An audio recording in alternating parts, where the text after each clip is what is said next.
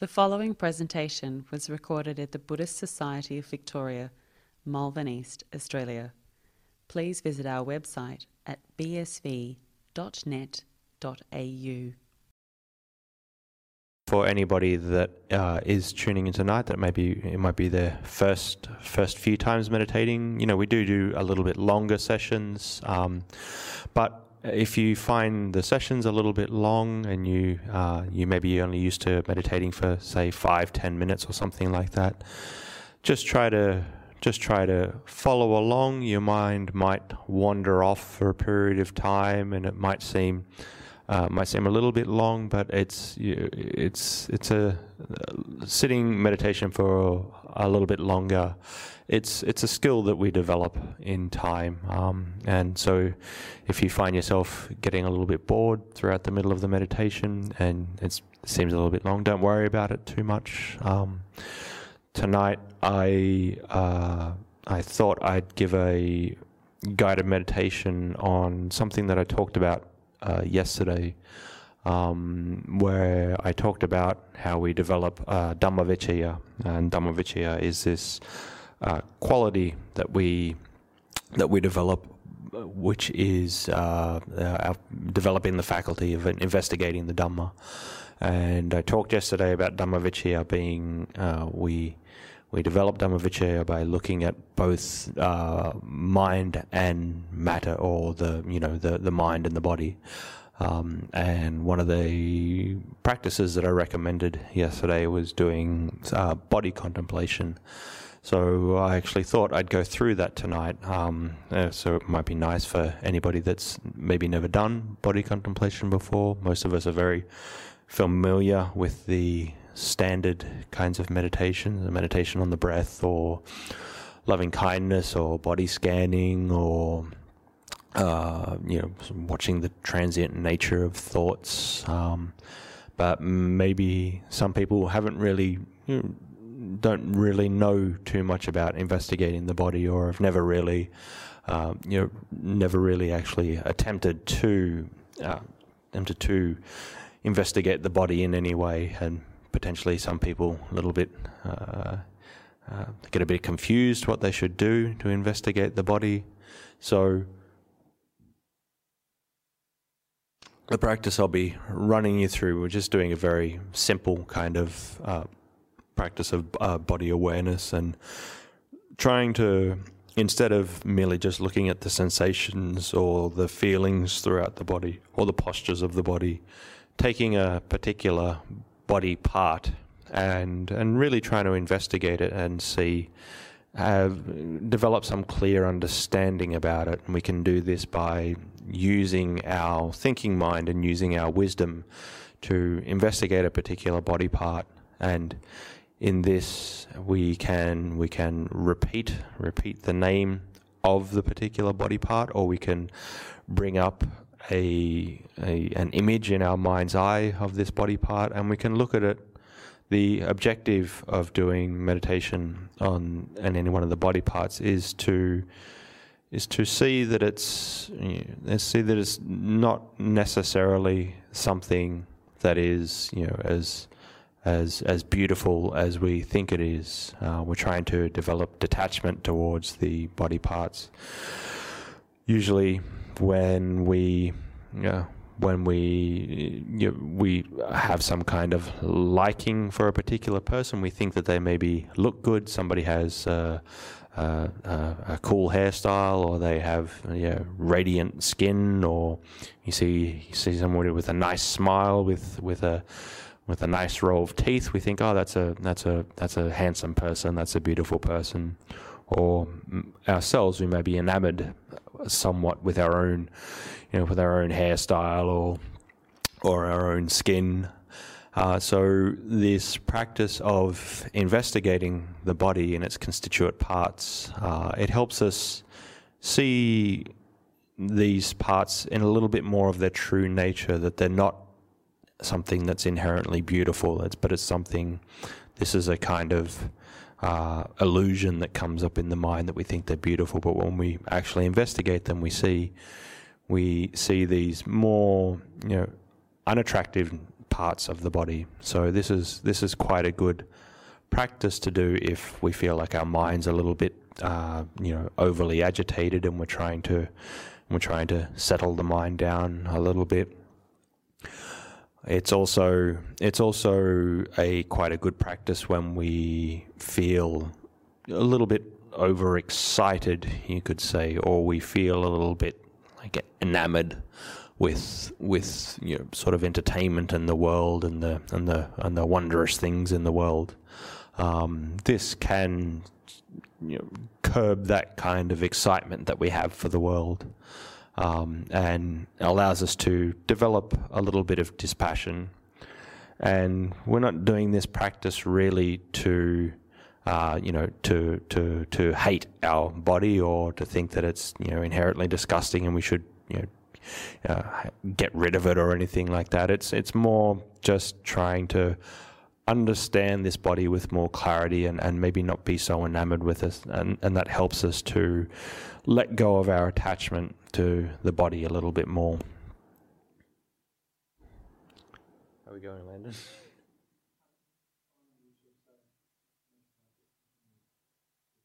Oh, is the Zoom thing back now?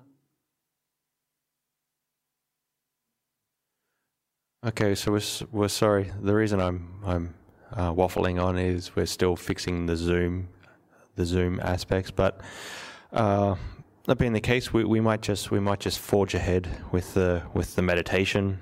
Um, and we'll try to fix the technical difficulties as we go along. So, to start with, we can take our seats, find a comfortable position. whether we're sitting cross legged on the floor or sitting on a chair, doesn't really matter. All that really is important is that you try to keep your back nice and straight, keep yourself alert.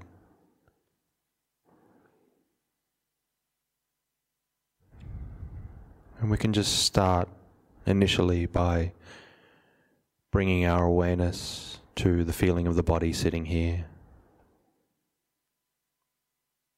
the different sensations throughout the body, the feeling of your body against the seat or your clothes against your skin.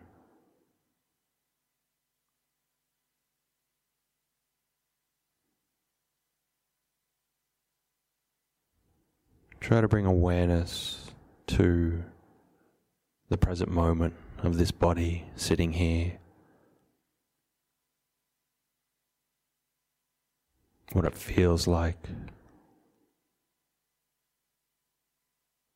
And just feel the body breathing as well and the sensations of the breath.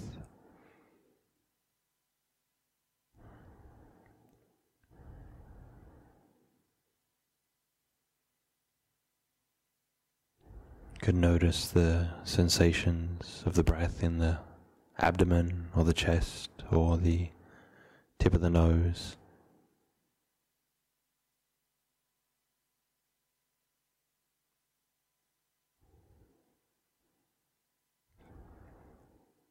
Just try to stay with these sensations associated with breathing. Try to keep your mind calm and focused on the breath, and then we'll move on to the body contemplation.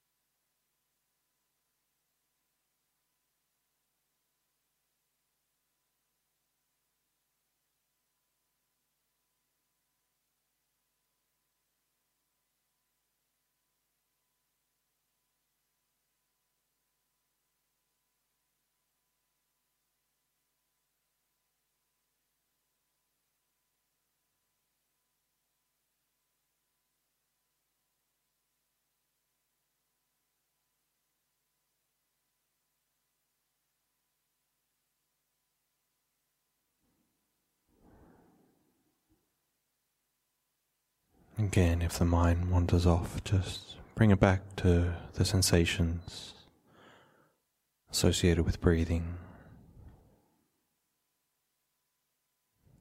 Just trying to develop some stability of mind before we start investigating the body.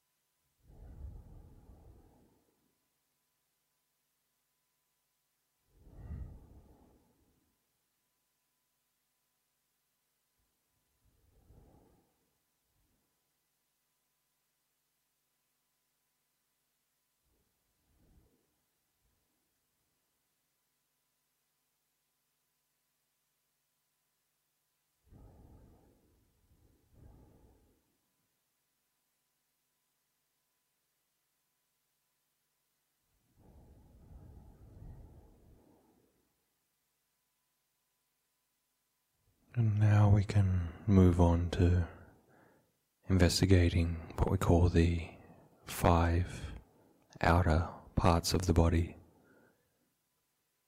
the hair of the head, the body hair, nails, teeth, and skin. Or in the Pali, we call these kesa, hair of the head, loma, hair of the body, naka, uh, nails, danta, teeth, tacho is skin.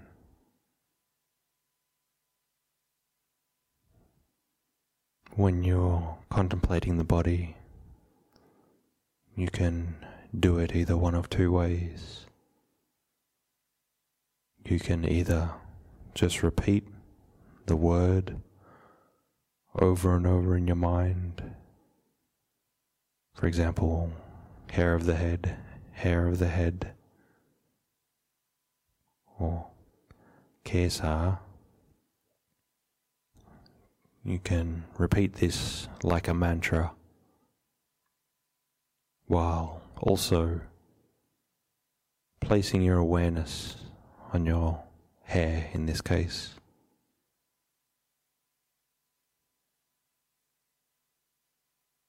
Or if you find that you have a more visual imagination, you can bring up a picture in your mind or an image in your mind of this particular body part.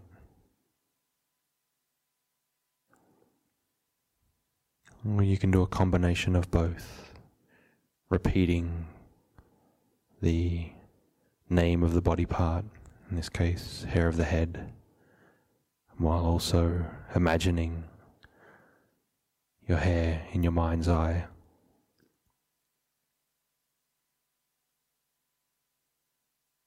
And not only this, but we try to contemplate this object as well.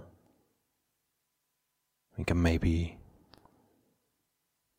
ask questions about it or look at it in a different way.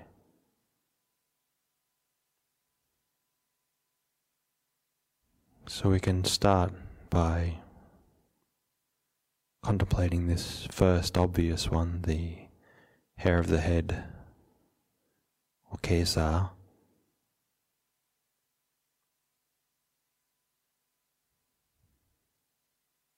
And try to bring to mind your hair.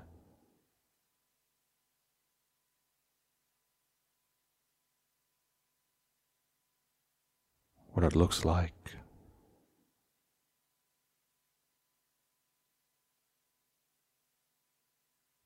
How it's always changing. It's always growing.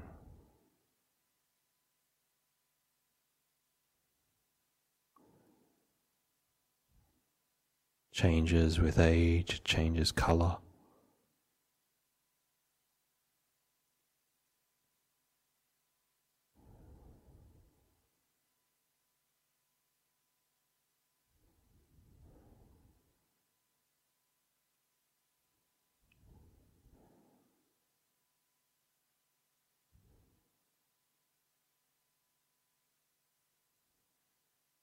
Again, you can repeat hair of the head or kesa in your mind, just softly in your mind, and bring the image up.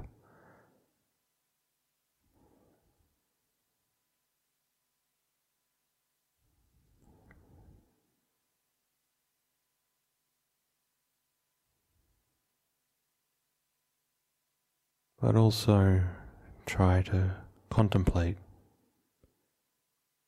what happens to your hair if you don't wash it,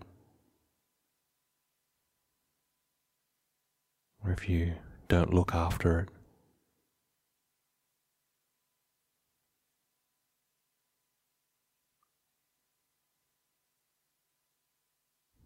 Becomes oily, becomes dirty, starts to crack.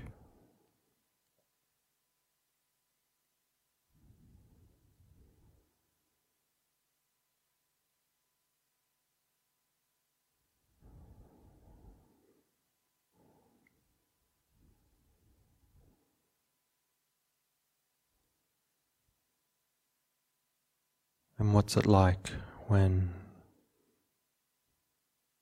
one or a few of your hairs fall out and it's in your hand? Do you still want to keep it?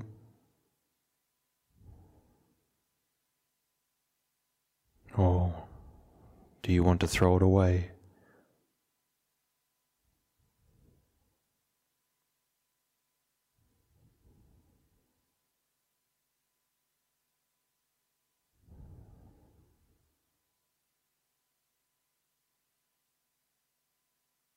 We can see this thing, a hair of the head.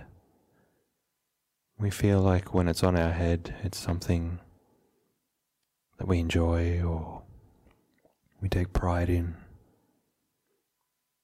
But as soon as it falls out, we don't want it anymore.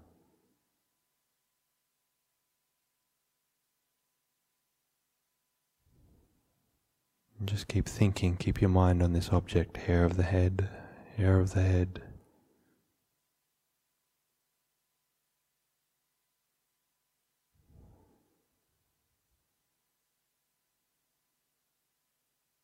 Kesa, Kesa.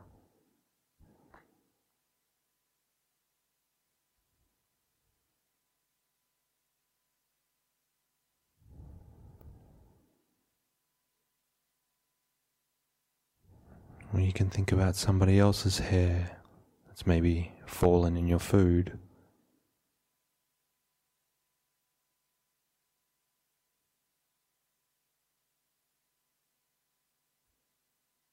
You may like this person, but as soon as a strand or two of the hair falls out into your food, you become repulsed by this.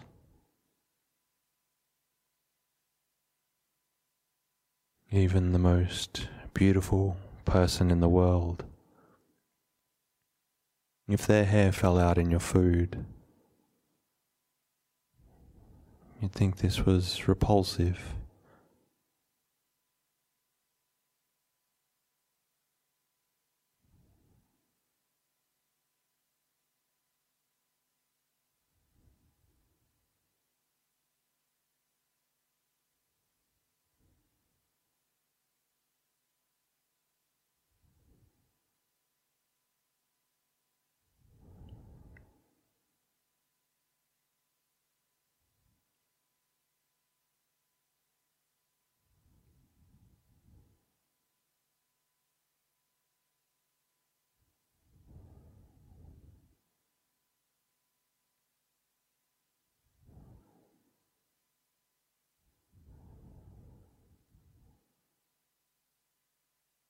Keep thinking hair of the head, hair of the head, or kesa, kesa. Keep your mind on this object.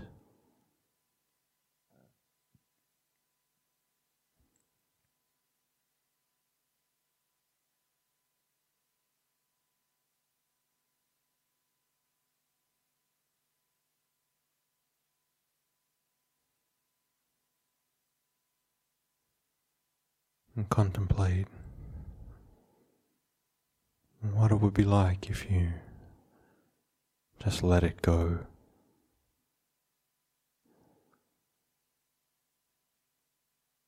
Become dirty and oily and start to mat together.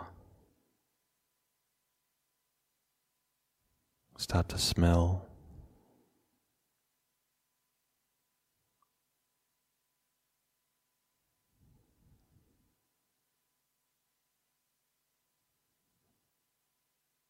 And even when you do look after it, still, as soon as it's reached its peak and you either cut it off or it falls out naturally, it's not something you want to keep. It's not something that's attractive anymore. It's just dead cells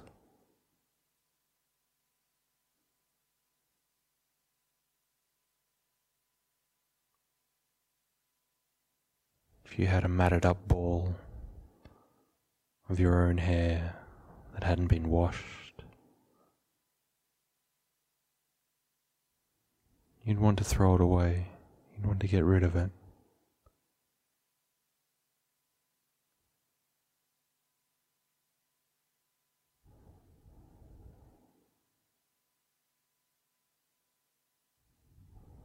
Keep thinking hair of the head, hair of the head. Kesa, kesa.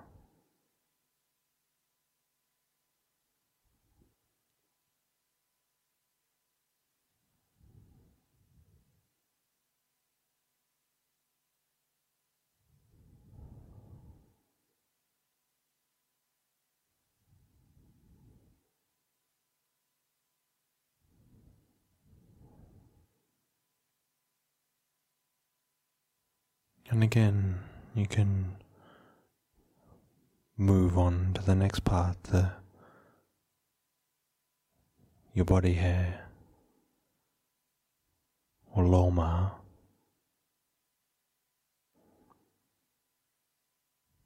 You can repeat this word. Hair of the body, hair of the body, or loma, loma.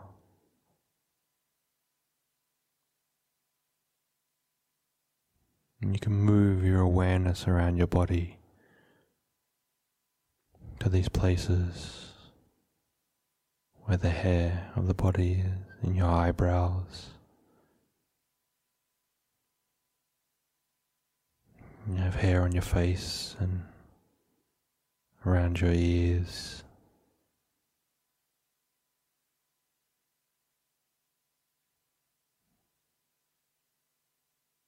Can look down on our on our arms. See the hair on our arms, on our torso, and down on our legs.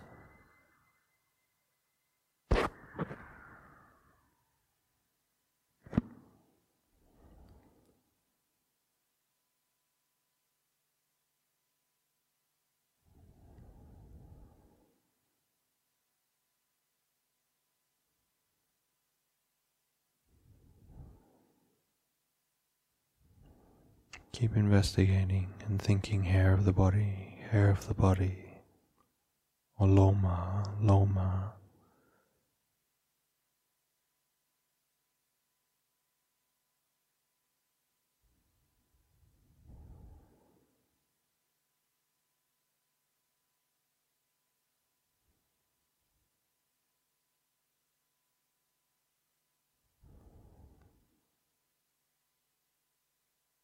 Again, we can see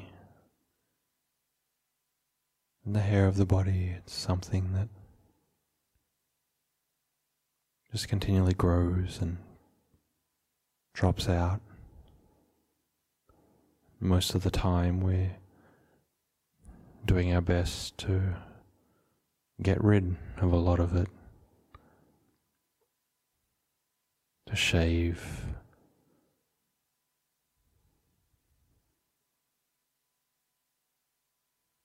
You can think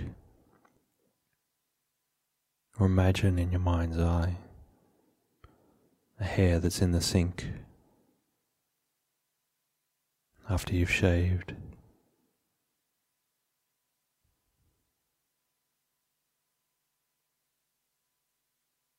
Again, you don't want to keep this, you want to get rid of it.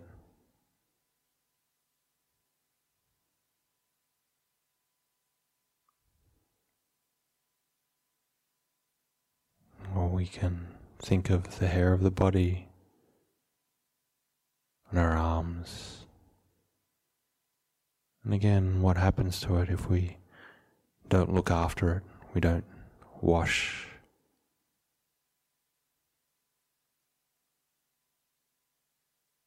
Again, it gets oily, it can get out of control.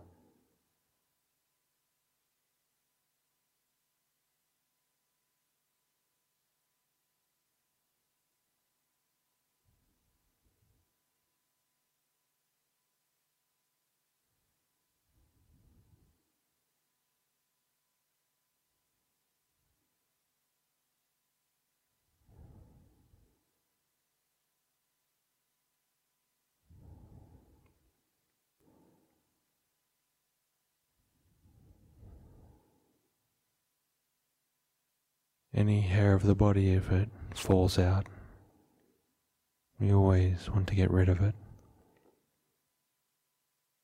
Even the hair of the body of somebody that we maybe find attractive. If their eyelash was to fall out, we wouldn't want to keep this or hair off their arms.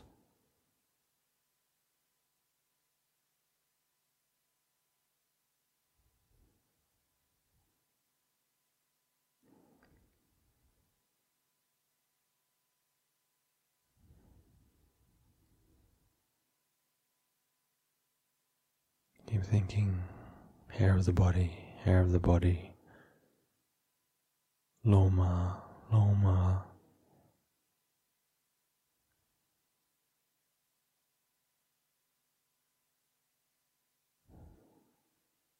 Think of the, the hair in your nose.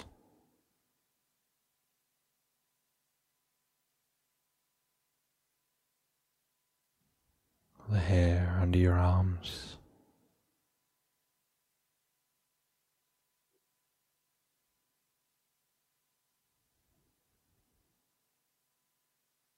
It's usually something we try to hide away.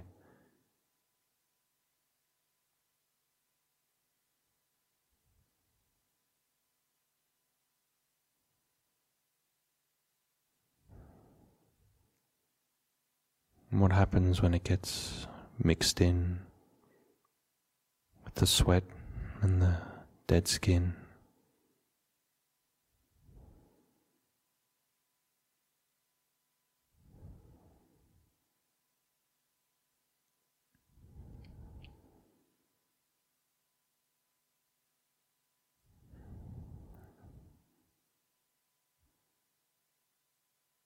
Hair of the body, hair of the body. Loma, Loma.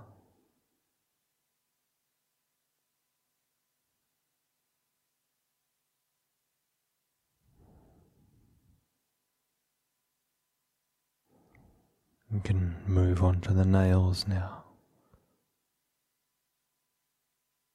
Nakha in Pali.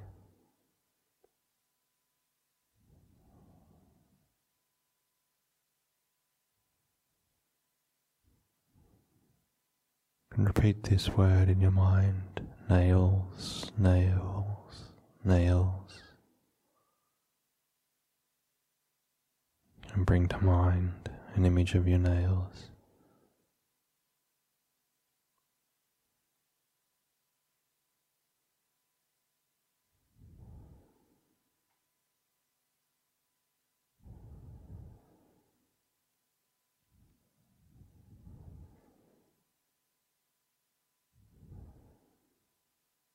We might be drawn or fascinated to people's nails and they decorate them,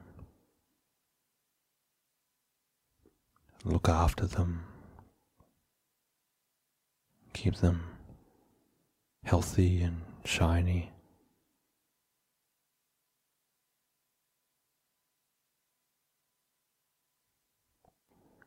But again, what are the nails like when you cut them off?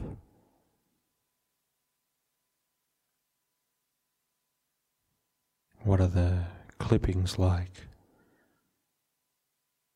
from the nails on your hands?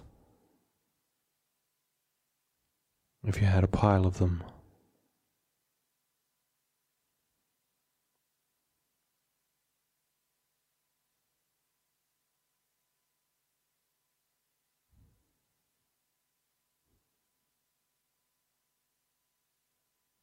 when we cut our nails, we are again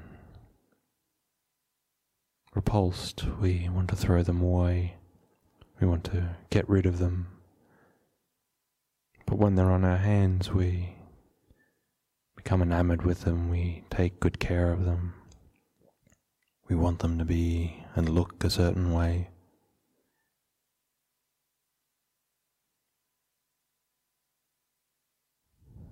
And our toenails as well. Try to keep them clean.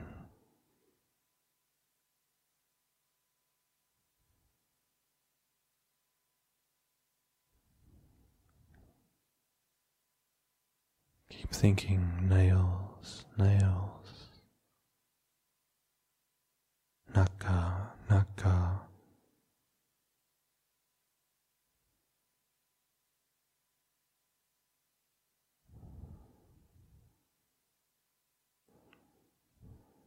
Think of your nails now. There might be dirt or grime underneath them.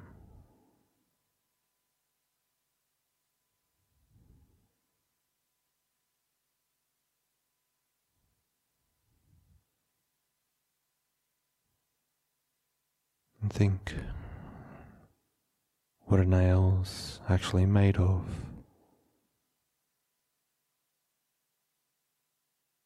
A dead, hardened skin. That's all they are.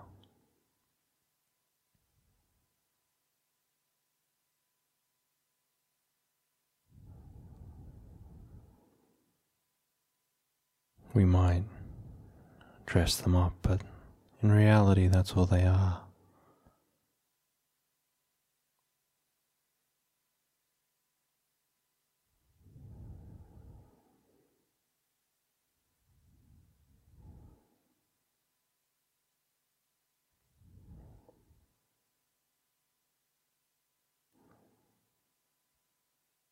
Think how hard it is to keep them clean, the grime and the dirt that gathers underneath them.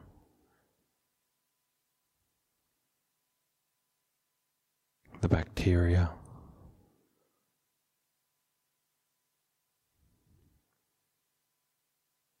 Same with your toenails, the, the sweat, the grime, the dirt that gets in under the nails.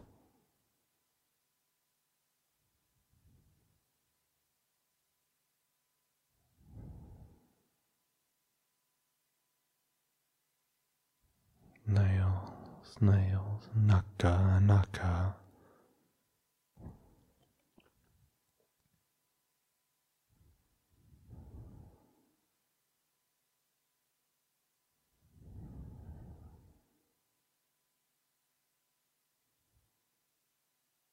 Think what happens to the nails if we if we don't cut them. We don't look after them.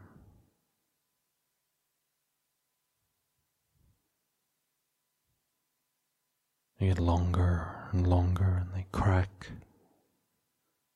become thick and rough and coarse.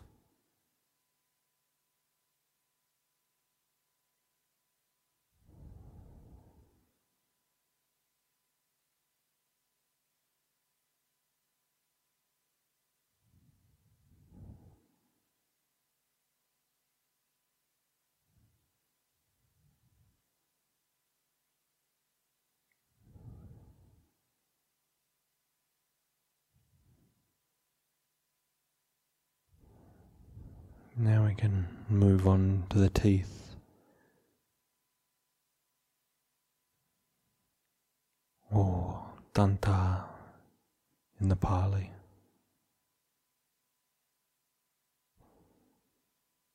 Think teeth, teeth, teeth.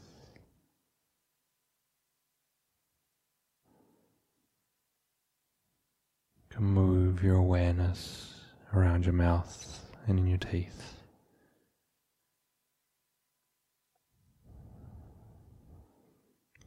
Try to bring to mind an image of your teeth.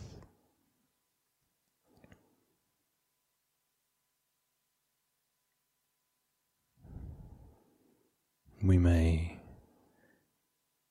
think of an of an advertisement that shows a nice, clean, straight white row of teeth.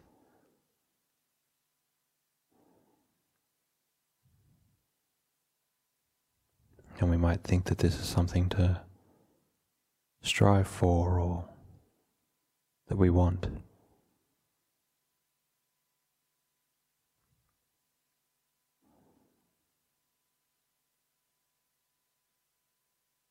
But just view your teeth as they are now.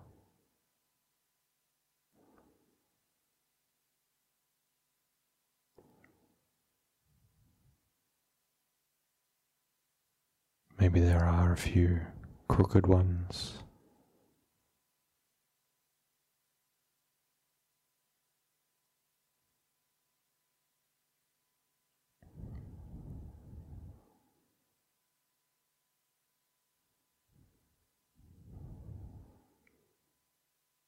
Maybe you haven't brushed your teeth since this morning.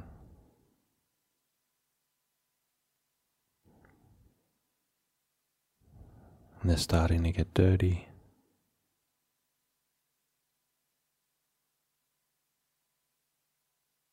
Again, what happens to your teeth if you don't brush them?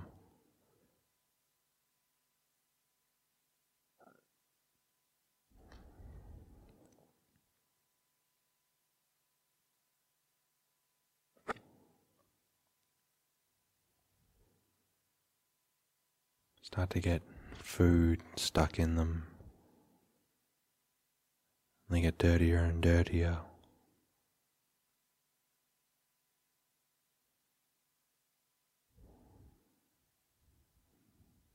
They start to change color.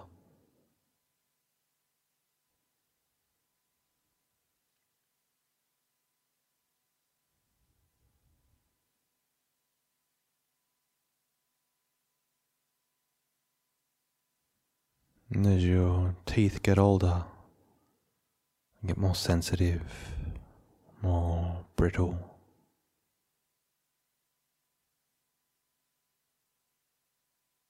Maybe your teeth aren't as strong as they used to be.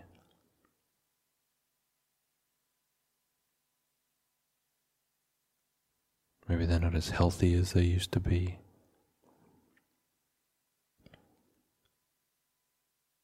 Maybe they're not as clean as they used to be.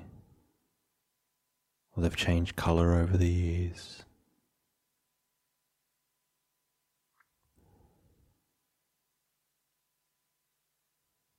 Again, think teeth, teeth, danta, danta.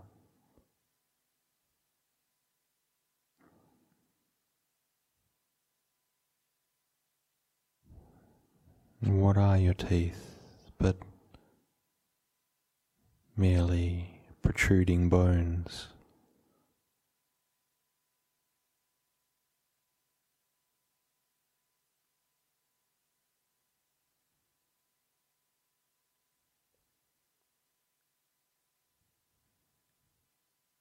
What happens when your teeth fall out?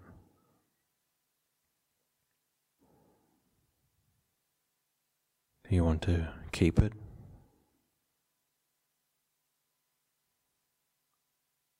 Or do you get rid of it?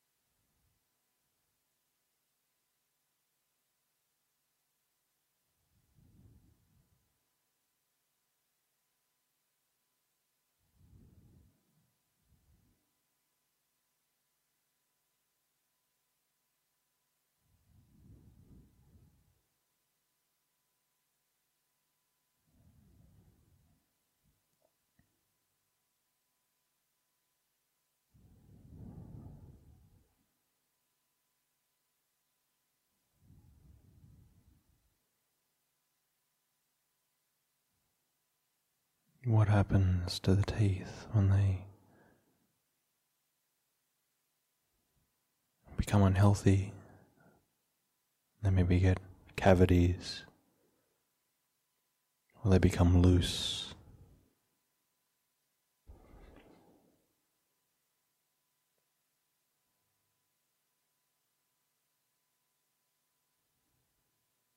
become painful.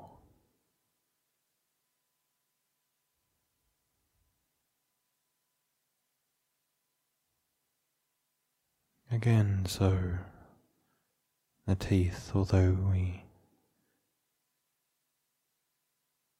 may think that they're beautiful when we take a closer look, we can see that they're not as beautiful and attractive as we may think when we contemplate them.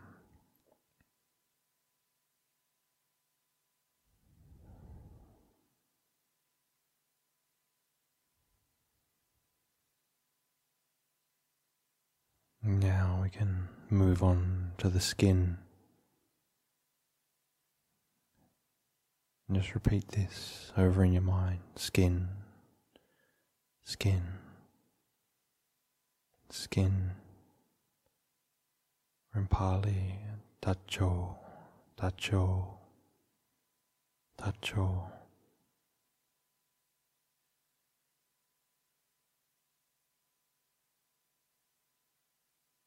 Can scan your awareness all over your body to the skin, encompasses all parts of the body.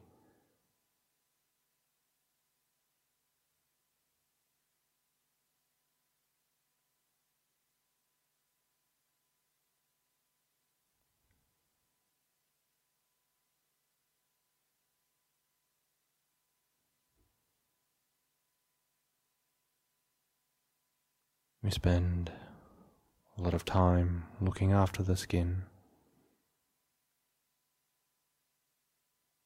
washing it, cleaning it, scrubbing it, moisturizing it.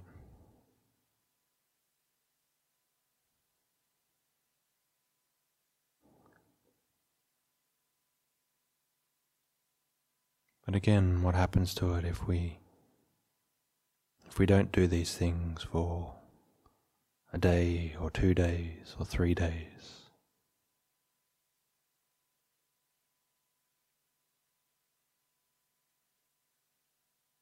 becomes dirty,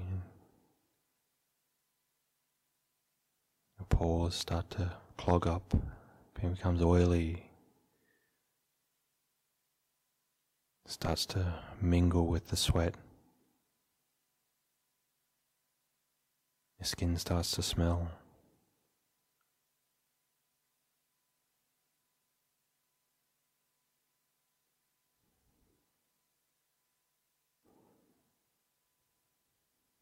Just keep thinking skin, skin, skin, taco, taco.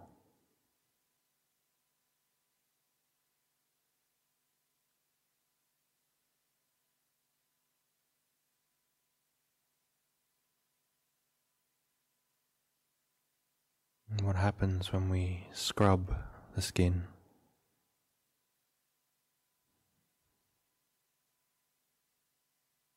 Many dead skin cells flake off. Skin dries up and cracks.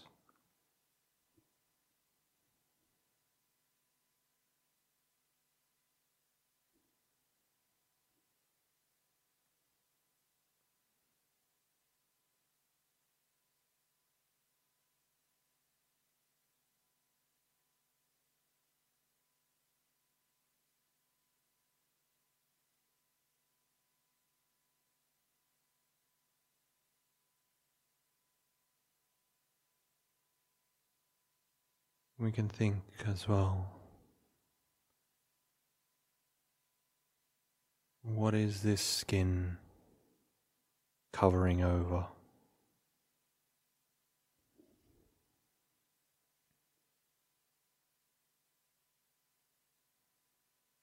If the skin wasn't there, what would anybody's body look like?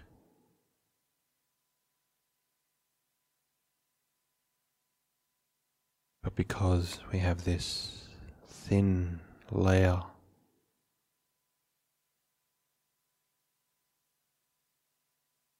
protects us from the internal organs.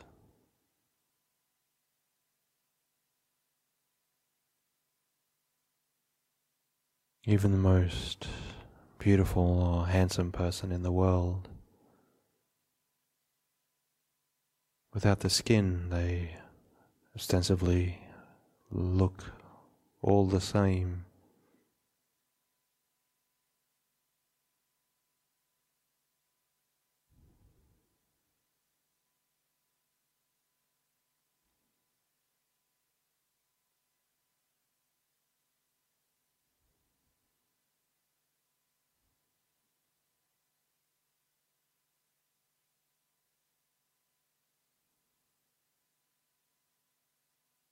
Just keep repeating skin, skin, skin. Taco, taco, taco.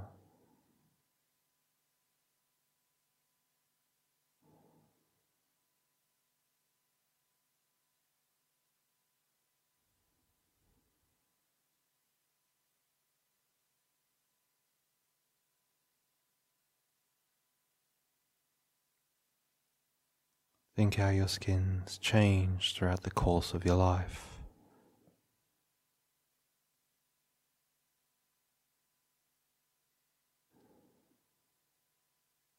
May have been firmer when you were young, but as you get older, starts to loosen, starts to wrinkle. Gets thinner. Maybe you get blemishes on it.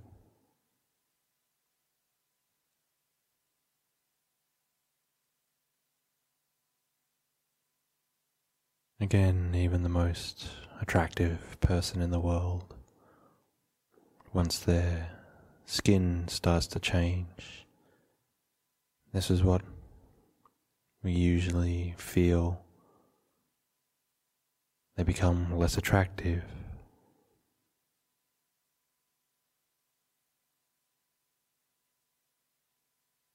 And the skin becomes more wrinkled and loose.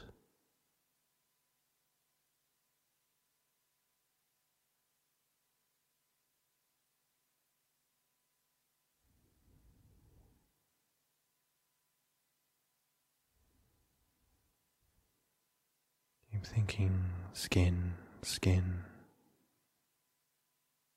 Taco, taco.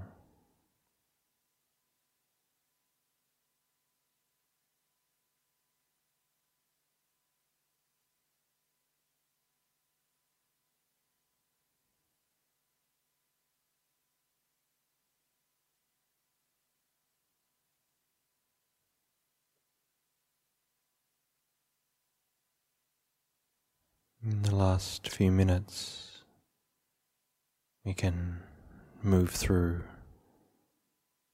the body faster. Think hair of the head, hair of the head, or kesa, kesa. And take a few quick moments to think about the inherent and attractive nature of the hair.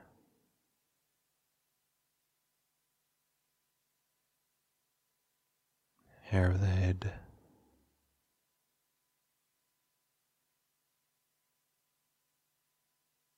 Hair of the head.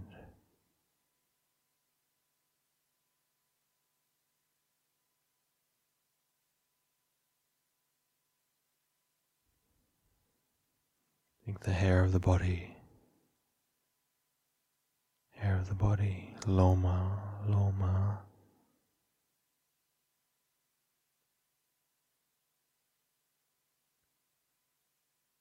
Think of the inherent unattractive nature of the hair of the body.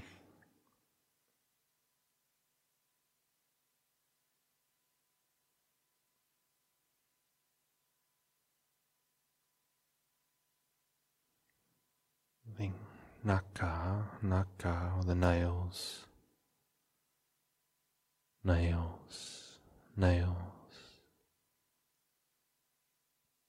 Think of them growing longer. Think of the dirt and grime underneath them. Think about the nails when they're cut off.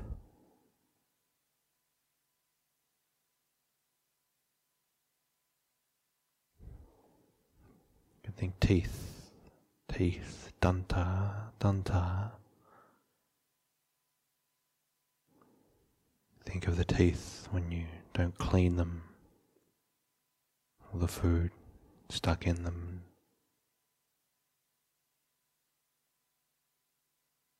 When they rot and they have cavities, when they become painful or sensitive.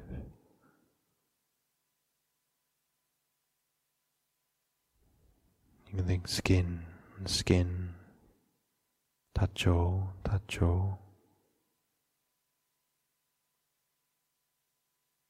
Think of the skin when it's not washed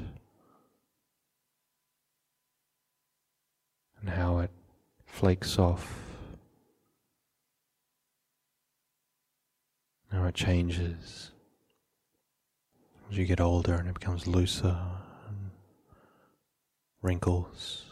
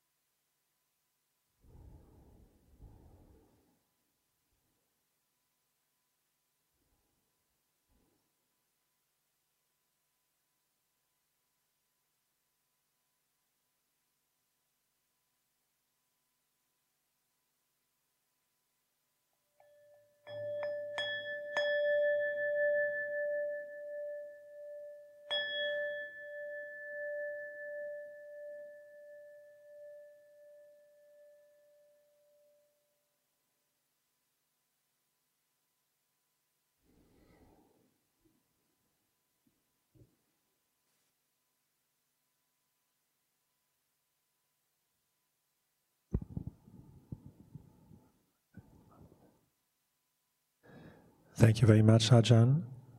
Apologies again for the audio issues in Zoom at the start of the session. They have now been uh, corrected. So if there's anyone who would like to ask a question to Ajahn in person, just a reminder you can join the Zoom session and that way, you'll be able to um, ask Ajahn in person directly and interact with him, and he'll be able to see you if you have your camera on.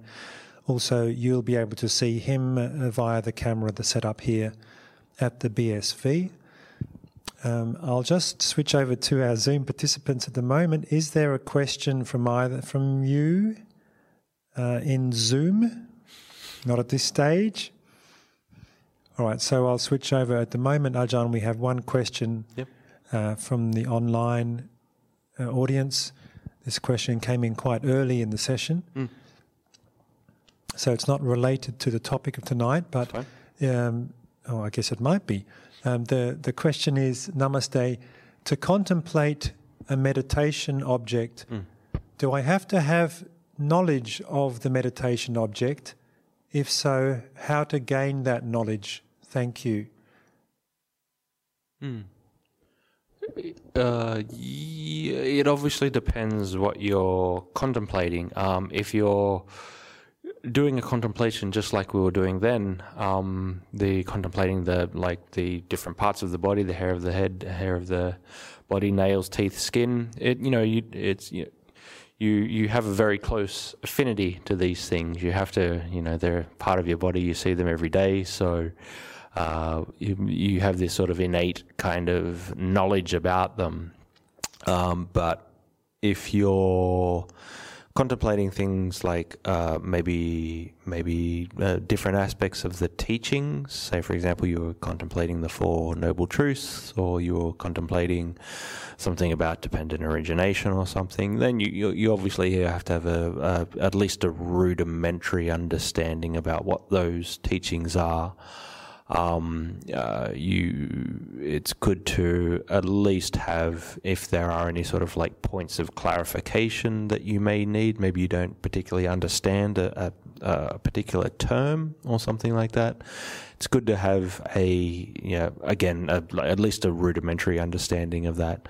But the whole reason that you contemplate uh, some kind of object or some kind of theme is so that you can understand it better.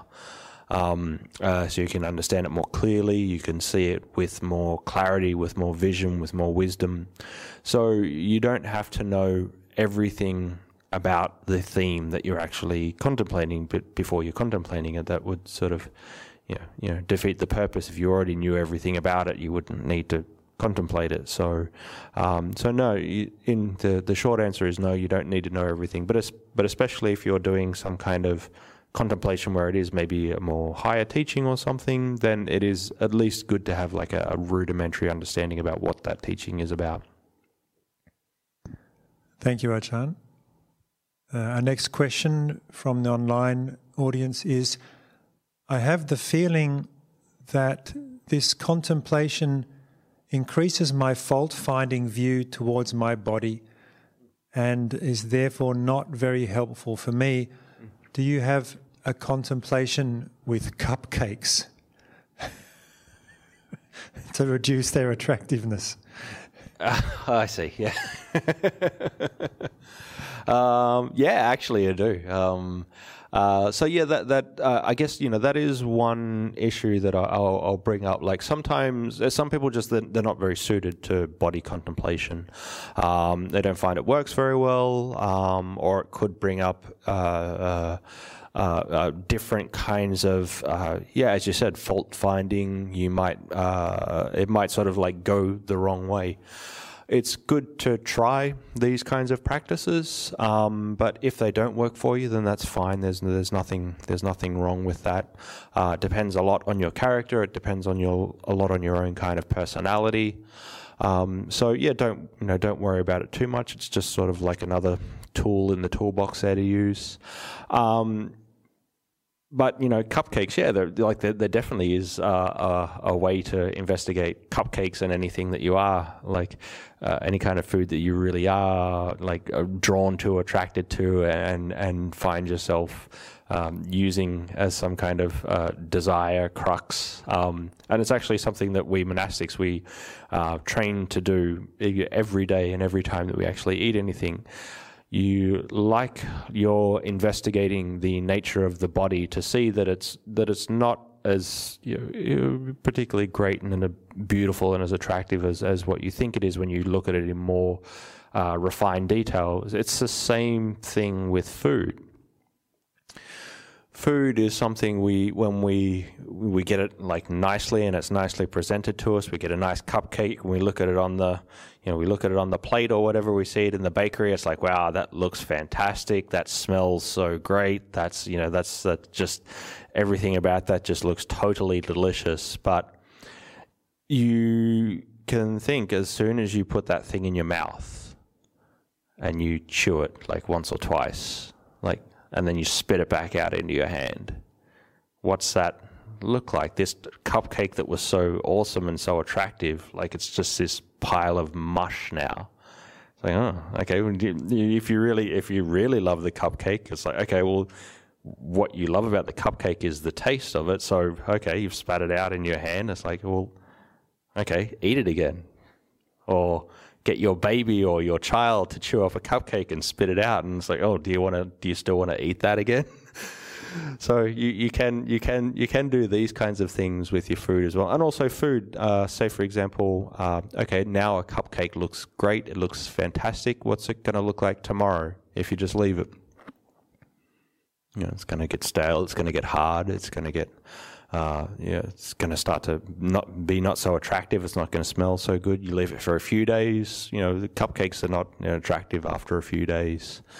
Um, so yeah, and then there's the you know then there's the you could say the the other end of the cupcakes at the end of the pro- of the the the the process after they've gone through the body. Cupcakes aren't so attractive attractive then. So while you know this might look this might seem a little bit sort of you know disgusting kind of thing that's sort of what it's meant to be. This is it's not to say that cupcakes are terrible and you should never ever eat cupcakes again and they're and they're uh, you know disgusting and you can have no more joy in life and you'll never ever have to have a cupcake again in your life. You can still eat cupcakes it's fine but but the the thing that, that these kinds of practices do is can, in a way, like put the brakes on your desire. If you see the cupcake, it's like, oh, this is awesome, or you know, the, the chocolate mud cake or whatever it is. I just want to like hoe into this thing and like eat eat the hell out of it. It's like, well, you can actually you can reflect on it. Well, okay, what's this going to be like as soon as I put this in my mouth? You know, how's it going to change? How's the state of it going to change? Um, then also we can uh, one of the recollections that we do is uh, uh, as as a monastic we do uh, recollection that we you know this food it's just it's it's just an element. This is just something that we put in our body. This keeps our body going. Um, this is just nutrition that we're putting in. We're not doing it to you know not doing it for enjoyment not doing it to make ourselves look you know like you know, uh, ripped and, and handsome or anything like that. It's just, you know, it's just a, another form of food that we put in our body. It's like fuel for one more day. So, you know, uh, you know, cupcakes, they're, you know, they're not, they're actually not the best kind of fuel. If you just, if you just sort of eat cupcakes every day, like it's, you know, it's it's not the best kind of fuel you can be eating. But then also, if you eat cupcakes every day, all right, you, you get really bored of them, and you probably get sick as well. So it's like okay, you can you can contemplate these different kinds of you can contemplate these different kinds of things. So hopefully, I haven't ruined cupcakes for you for the rest of your life. Thank you, Ajahn. Um, Melly, if you want to respond to whether Ajahn has ruined cupcakes for you, feel free. Sorry. And, uh, yeah, I was just going to. I was suggesting to Melly if she wants to respond to that, uh, to to let us know if cupcakes have been ruined for her forever. Um, I had a question myself, Ajahn. Yeah. Um, for someone who's not uh, as the in the first, um, well, as as in that last question, maybe someone who's not so enamoured with their own body, mm. but uh, uh, one of the uh, attractions of the bodies, of course, as you mentioned at some point, yeah. is to other people's bodies. Mm is it a practice to use those the same contemplation in terms of just um, looking at the different parts of another person's body who yeah. you might find physically attractive and you feeling this attachment and desire towards? Yeah, yeah, for sure. It's um, and that's yeah.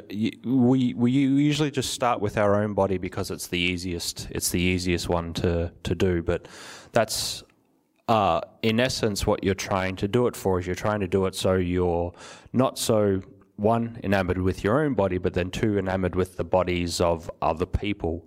Um, so I, I, like you can sort of think of this person maybe that you're you're you're very uh, very attracted to. Um, you can think, oh, what's it like if you know I just had like a uh, you know, I pulled their hair out of the sink or something like that, or, or you know, their, you know, their nails is like I don't know, I don't know who's like good looking these days, like Brad Pitt or something. If you had his fingernails, it's like, well, they'd just still be like grotty fingernails. You'd want to get rid of them. So we can we can use this as a way to um, you, become at least a little bit more disenchanted with this spell that we're put under that you know other other forms are attractive and physical physical forms are attractive because when we look at them in their constituent parts we realize that then you know there's there's you know, nothing really overly special there. And while another point I'll make while we do these contemplations uh, and maybe looking at a little bit more of like the repulsive side of it. It's it's not like it's repulsive, but it's more that it's you know we we just generally have this view that our you know bodies are are attractive and they're beautiful. So we're skewed. We're just basically we're skewed the wrong way. We think they're great. We think they're attractive. We think, you know, nice hair is good, or we think our own hair is good. So that's when you investigate these things. You do it from the other side. You look at them and a little bit more repulsive, but in reality, they're just the way they are. You know, they're neither attractive or they're neither repulsive. They're just they're, that's just the way they are in their natural state. The attraction and repulsion that we put on them, that's, these are just sort of conventions on that we make up ourselves. So looking at these things more and seeing them more as, you know, not so beautiful. This is just sort of like balancing balancing the playing field out a little bit more. Thank you, Ajahn.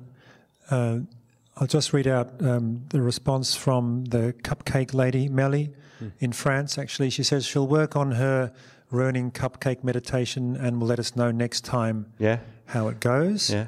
You, uh, you, you, can also yeah. do the um, uh, yeah, there's, there's, like famous experiments in the 70s, um, like called the marshmallow test, where uh, you know uh, you put a you'd put a like a marshmallow, you'd put kids in a room, put kids in a room, you uh, put a marsh, put one marshmallow in front of them, and you just say to the kid, "It's like, oh, okay, we're gonna leave you in this room. There's a marshmallow there.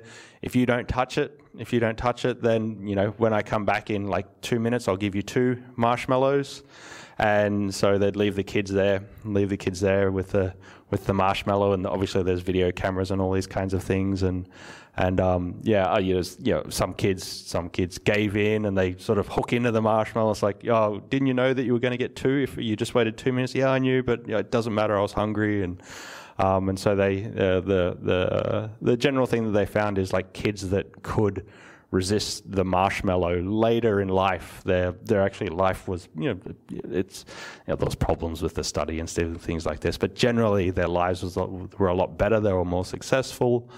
Um, basically because they had more self-control and the kids would they'd ask the kids well how did you the kids that didn't eat the marshmallows is like well how did you stop? It's like oh i just you know i didn't i didn't think about this thing so much. It's there in front of me but I'm, i just don't think about it. They, they you know if they you know, sing a song or you know like you know, count the tiles on the roofs or something like that. Um, so you know you can you can do that with your cupcake. You can put a cupcake in front of you and like see how long see how long you like you, you, you until you break until you have the cupcake it's like you can you know sit there and you can meditate it's like okay well I, I can't move meditation for like 45 minutes and I can't touch this cupcake that's sitting in front of me and can even get it really close to you and you can smell it and all these kinds of things but uh, you know you get creative with it I don't know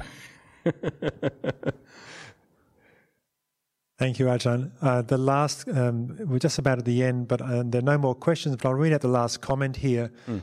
Um, I've been intrigued by death contemplation, mm. and this really brings it together. Yeah, nice. Yeah, mm. you know that's a that's a, the sort of the next step with these kinds of things is contemplating your own contemplating your own death. Um, you can you can do these things where it's like I um you know as as I went through with this practice, it's like you can either you can either like just repeat the word and actually yeah i'll make that clarification now when you're doing these contemplations depends what you find the most attractive in a way as in attractive in like it draws your mind in the most or the thing that makes your, your mind the most calm if you find that you know say for example you're going through the hair of the head hair of the body nails teeth and skin but you find the teeth are something that really like pull you in and that starts to draw your attention onto that and makes you calm you can stay with that, with that one, with that one thing, and um, uh, sort of hone in on that a little bit more.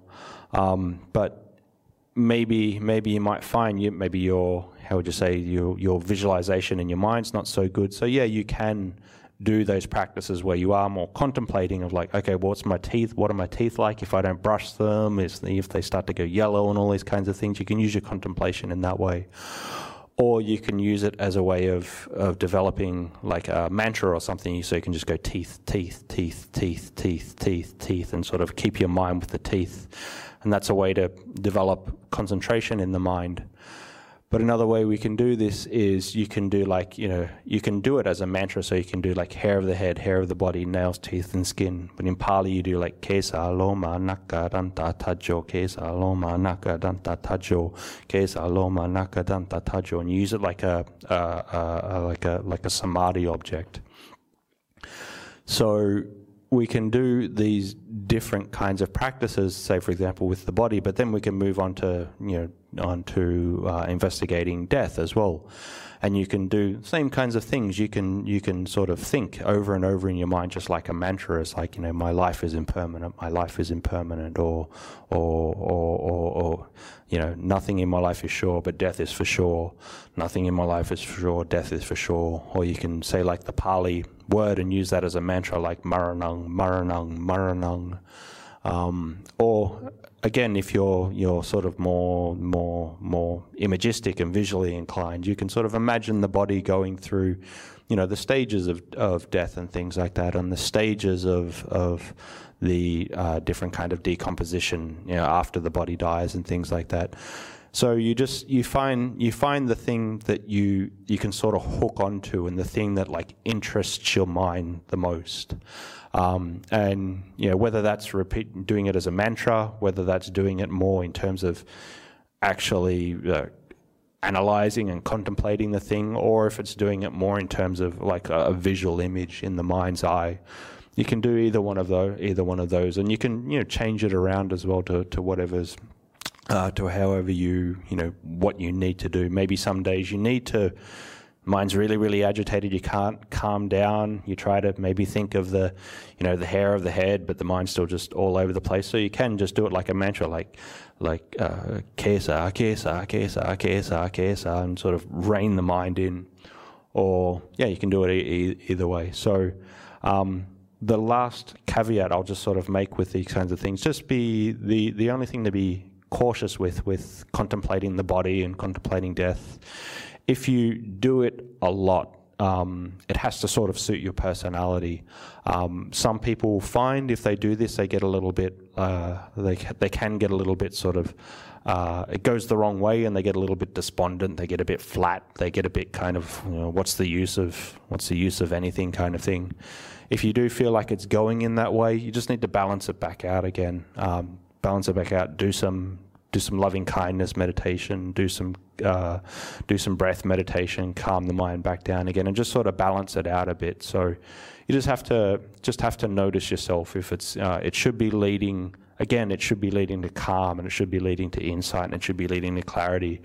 But if it is going in that more of a way where things feel you know, it's like, oh, why bother? Everything's dirty. Everything's, uh, you know, like cupcakes aren't fun anymore. And the monk told me to like, you know, spit them out into my hand, and you know, nothing in life is fun anymore. You know, obviously take a bit of a break and go back the other way. So, just with that caveat in mind, but it's, it's a very good practice. So, with that, it's is there any more questions or no? Okay, well, we might we might call it a night. Sorry about the Zoom uh, uh, technical difficulties. Well, it's a it's a work in progress. So, um, yeah, I'd like to thank you all for coming, uh, coming either way, and uh, practicing tonight. It's been it's been really nice. Hopefully, hopefully you've found uh, you found it helpful. The body contemplation helpful. Um, yeah, and it's it's a good it's a good tool to use. You don't have to use it all the time, but you know just use it whenever you feel it feel it's uh, when it's necessary. So, with that, I wish you all the best for the week. We'll be having the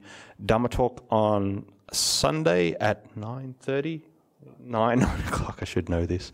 Uh, we're having it at nine o'clock. Uh, Chi Kwang Sunim will be giving the talk this week. So yeah, uh, you, are more than welcome to uh, tune in for that. So uh, with that, all the best. I wish you all the best and and uh, progress and success in the Dhamma.